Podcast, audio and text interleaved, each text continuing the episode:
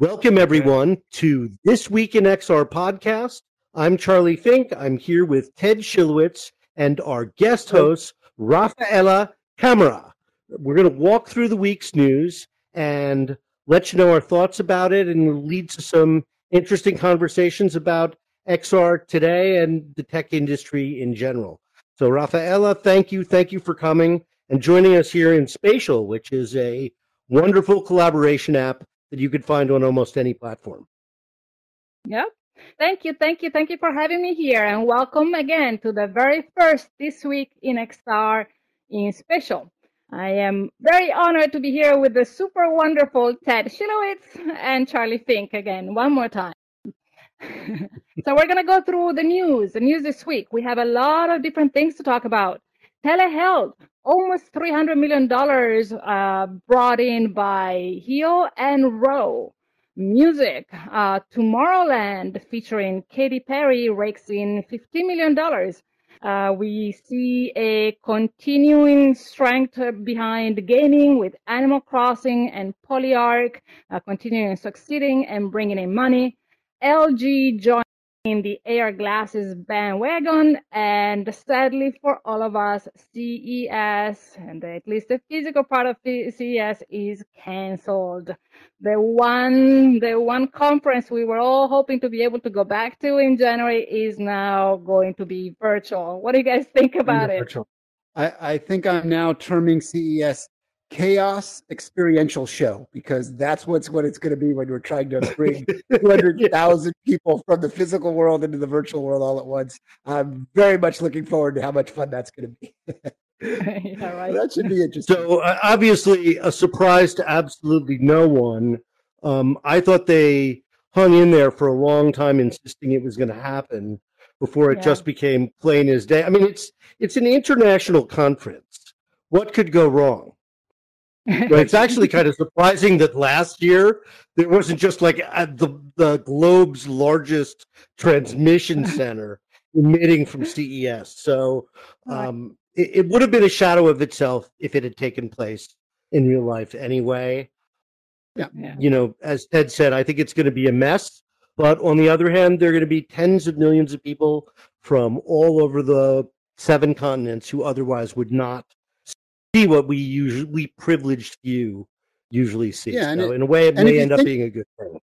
If you think about it, CES is already kind of the biggest hot mess in the world, right? You put that many people yeah. together in a physical space, trying to navigate the show, navigate trying to get to meetings and stuff. You either got to love it or hate it. And I actually yeah. kind of love it, thrive on it. And I think it's actually going to be really interesting to see how well a group that is all focused on the future of consumer electronics embraces yeah. this kind of experience. Yeah. And are they going to do it in tools like this, or are they just going to stick with traditional video chat? I hope that some of it starts to migrate in these kinds of tools. Well, I'm, yeah, I'm very disappointed very that we're going to miss the Charlie and Ted Indian dinner. I know. oh, that's we can, right, we can right. still do it we can all we can bring Postmates in and we can all do it virtually and we can share a meal. Yeah, exactly. All right. Well, I'm we up were, for that. Uh, we were all we were all there last uh, January. It was an awesome little dinner. Thank you so much for inviting yeah. us. all right. So let's talk about telehealth. Do we really need to go to the doctor anymore? We've seen uh, startups like Ro secured $200 million in Series C funding this week, and Heal uh, brought in $100 million in Series D funding. I think what's so interesting about this, it's really completely talk about disruption. They're really creating completely new, almost business models and almost products. Uh, if you look at yeah. And the way that they're packaging it up, like what they offer and what you can do, it's so incredibly interesting. What do you guys think, Charlie? What do you think? Where do you think this well, is going I like, I, I like the appification of health, right? I mean, there for a lot of things, we've been traditionally told, well, you need a prescription for an antibiotic. The doctor has to see you. They have to lay eyes on you. And, and that really isn't true anymore. And they can take your blood pressure and do almost every other kind of test electronically. Yep. But, you know, you know, there's sort of like this wall that was preventing it from happening. And, you know, COVID was like a dam breaking, you know, and all of a sudden, all those problems with telehealth kind of fell away and and I think that the people who were doing new ways were suddenly like rushing through the breach in that wall. And and you know, as you said, these are two imaginative companies who sort of get the need of the consumer and put that first and built a system, yeah. you know, from the ground up rather than imposing it from the top down for the old world. Yeah. Yeah. It's I, interesting to I see totally even agree. how even how Ro is changing a little bit, and they're they're, they're even having uh, products for men and for women with the exact type of health needs that you might have depending on who you are. I think it. I just thought it was very interesting how they're trying to do things differently that way. Sorry, yeah. Ted. I, I, we think, already I go to the internet first when we're sick? Yeah, pretty much. Yeah, and and I think if you look at this as just the extension of how we are virtualizing things that we used to do in the physical world like video chat for everything now for yeah. you know hanging out with our family doing yeah. work Great.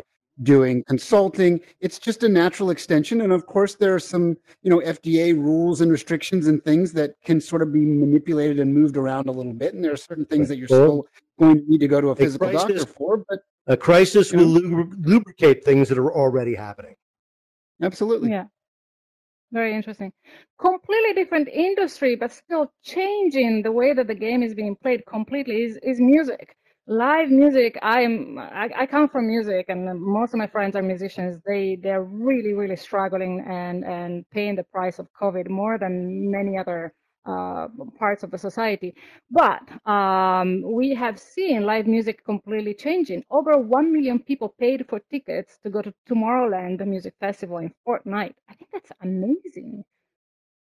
Yeah, but they were like technically that? not in Fortnite. They were using Unreal Engine 5, which oh, creates oh, Fortnite like that's right. That's right. Environments uh, but but the idea, I mean, we're seeing this all, all, over. I mean, uh, Travis Scott was in Fortnite. They did also the Finnish uh, May Day in Fortnite, and uh, or or using Unreal Engine five to create these kind of 3D uh, virtual worlds that we're looking at through 2D screens.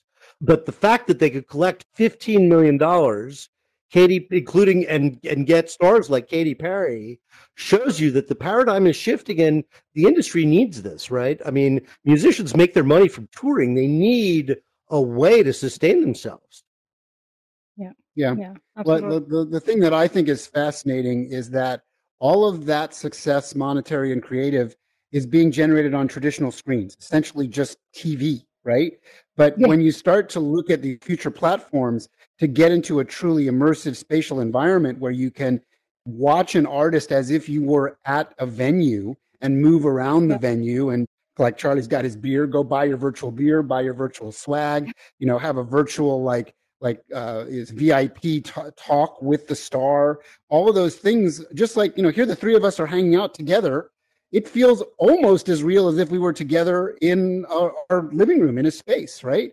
So imagine yeah. if yeah. this was happening in a concert environment and how much you could charge for that once the devices move out of their early adopter phase, which is kind of this next yeah. few years of life that we're all going to see. I think we're already seeing just, you know, in the middle of this early adopter phase, the, you know, worldwide potential, right? In, instead of Taylor Swift you know, doing a concert for 10,000 people who have to pay $400. Suddenly she's doing it for a million people who paid three bucks. Correct. And everybody's exactly got the best seat in the house.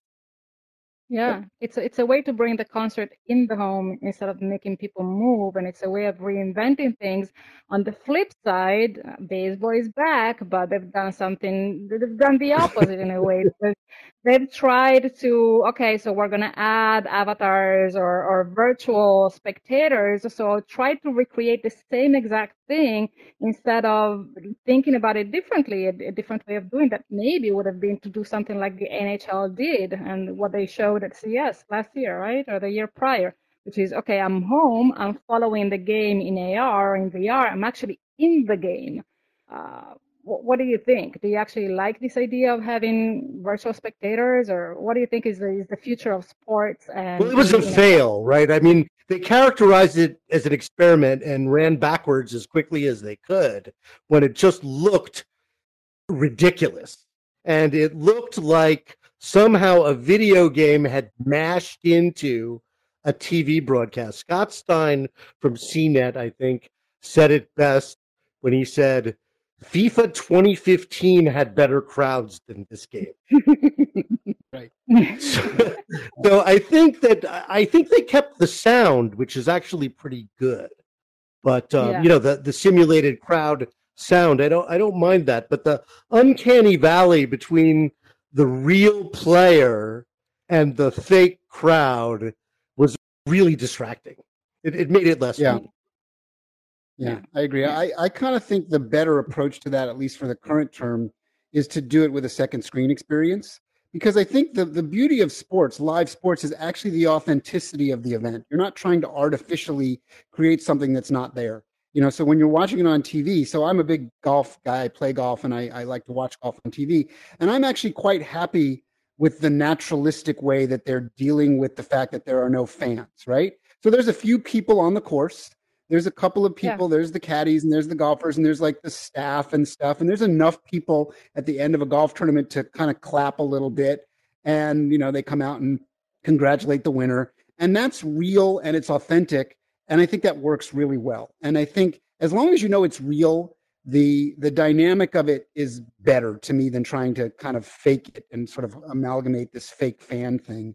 I'm very curious what's going to happen with the NBA. I think the games are starting today, actually tonight. Yeah, um, yeah, because they're doing speak. video screens. They're doing video screens on the walls of the the Disney complex with yeah. um, with video of fans. So I'm curious to see how that's gonna gonna hold up.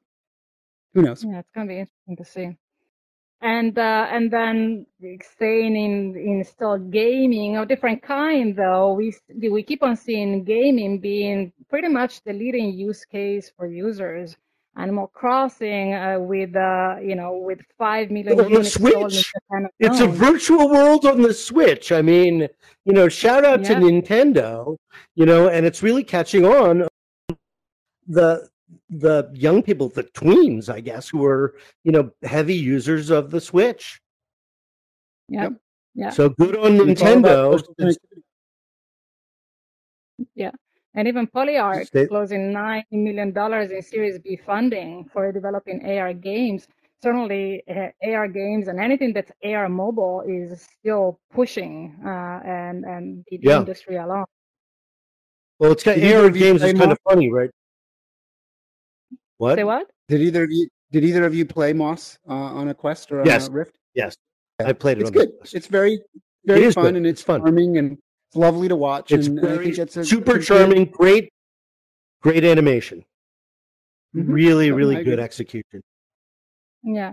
And all of these things will only really come to life once we can put glasses in front of our eyes and anyone who was actually at CES this year, one of the biggest things what you found everywhere was something related to glasses. I know. Even just Everybody the lenses for AR glasses.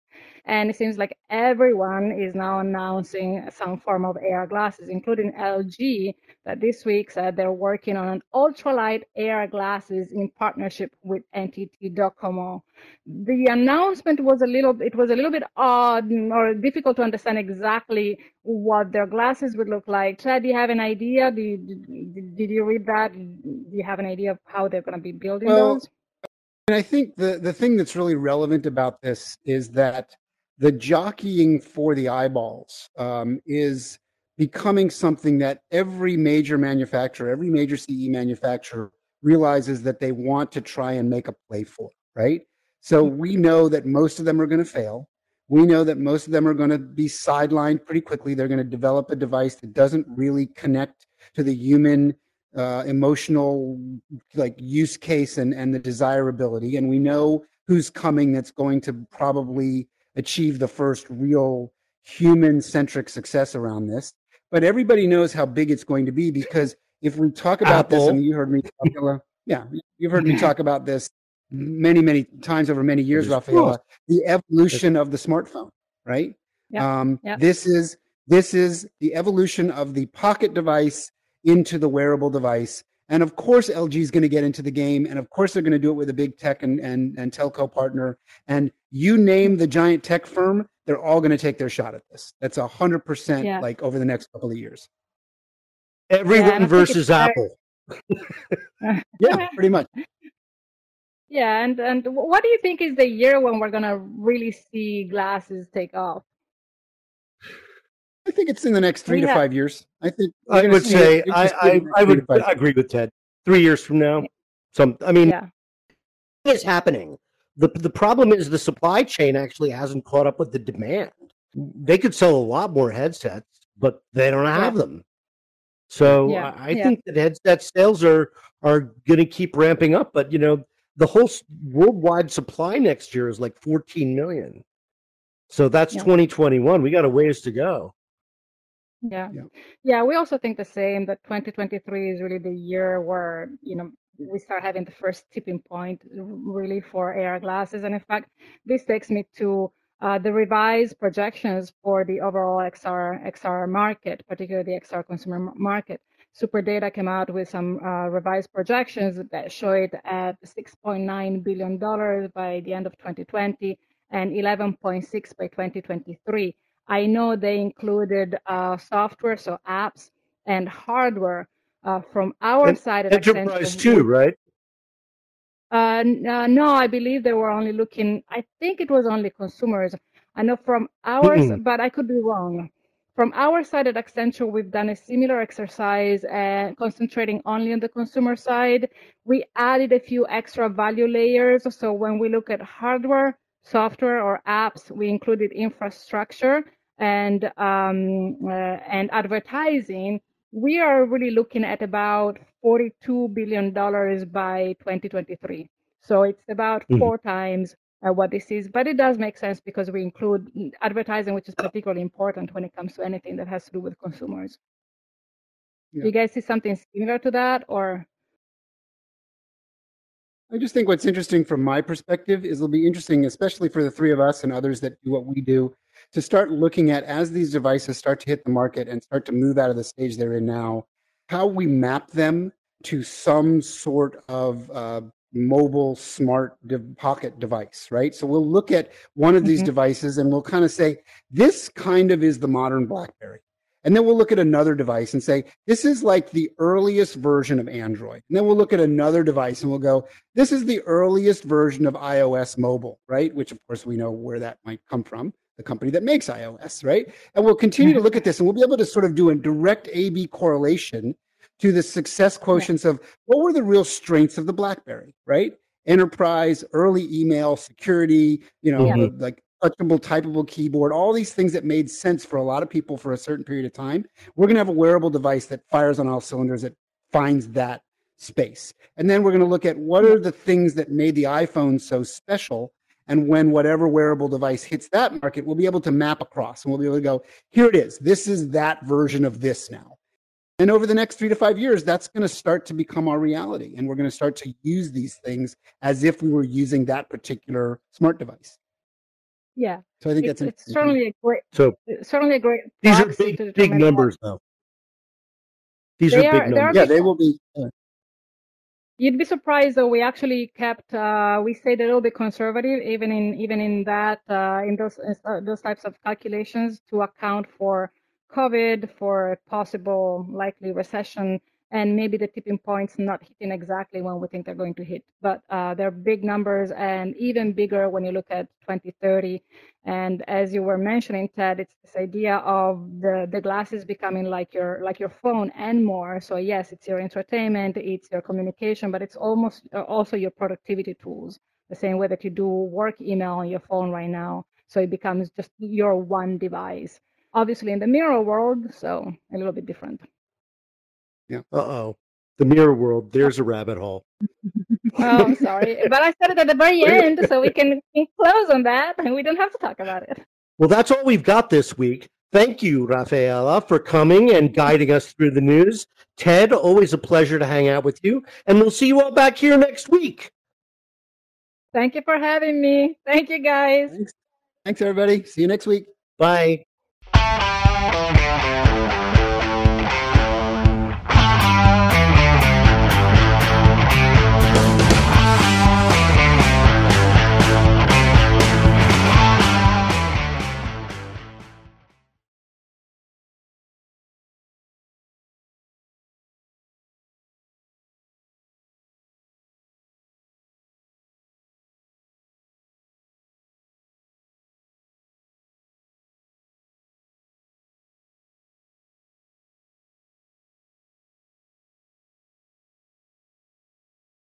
Well, that's all we've got this week. Thank you, Rafaela, for coming and guiding us through the news. Ted, always a pleasure to hang out with you. And we'll see you all back here next week.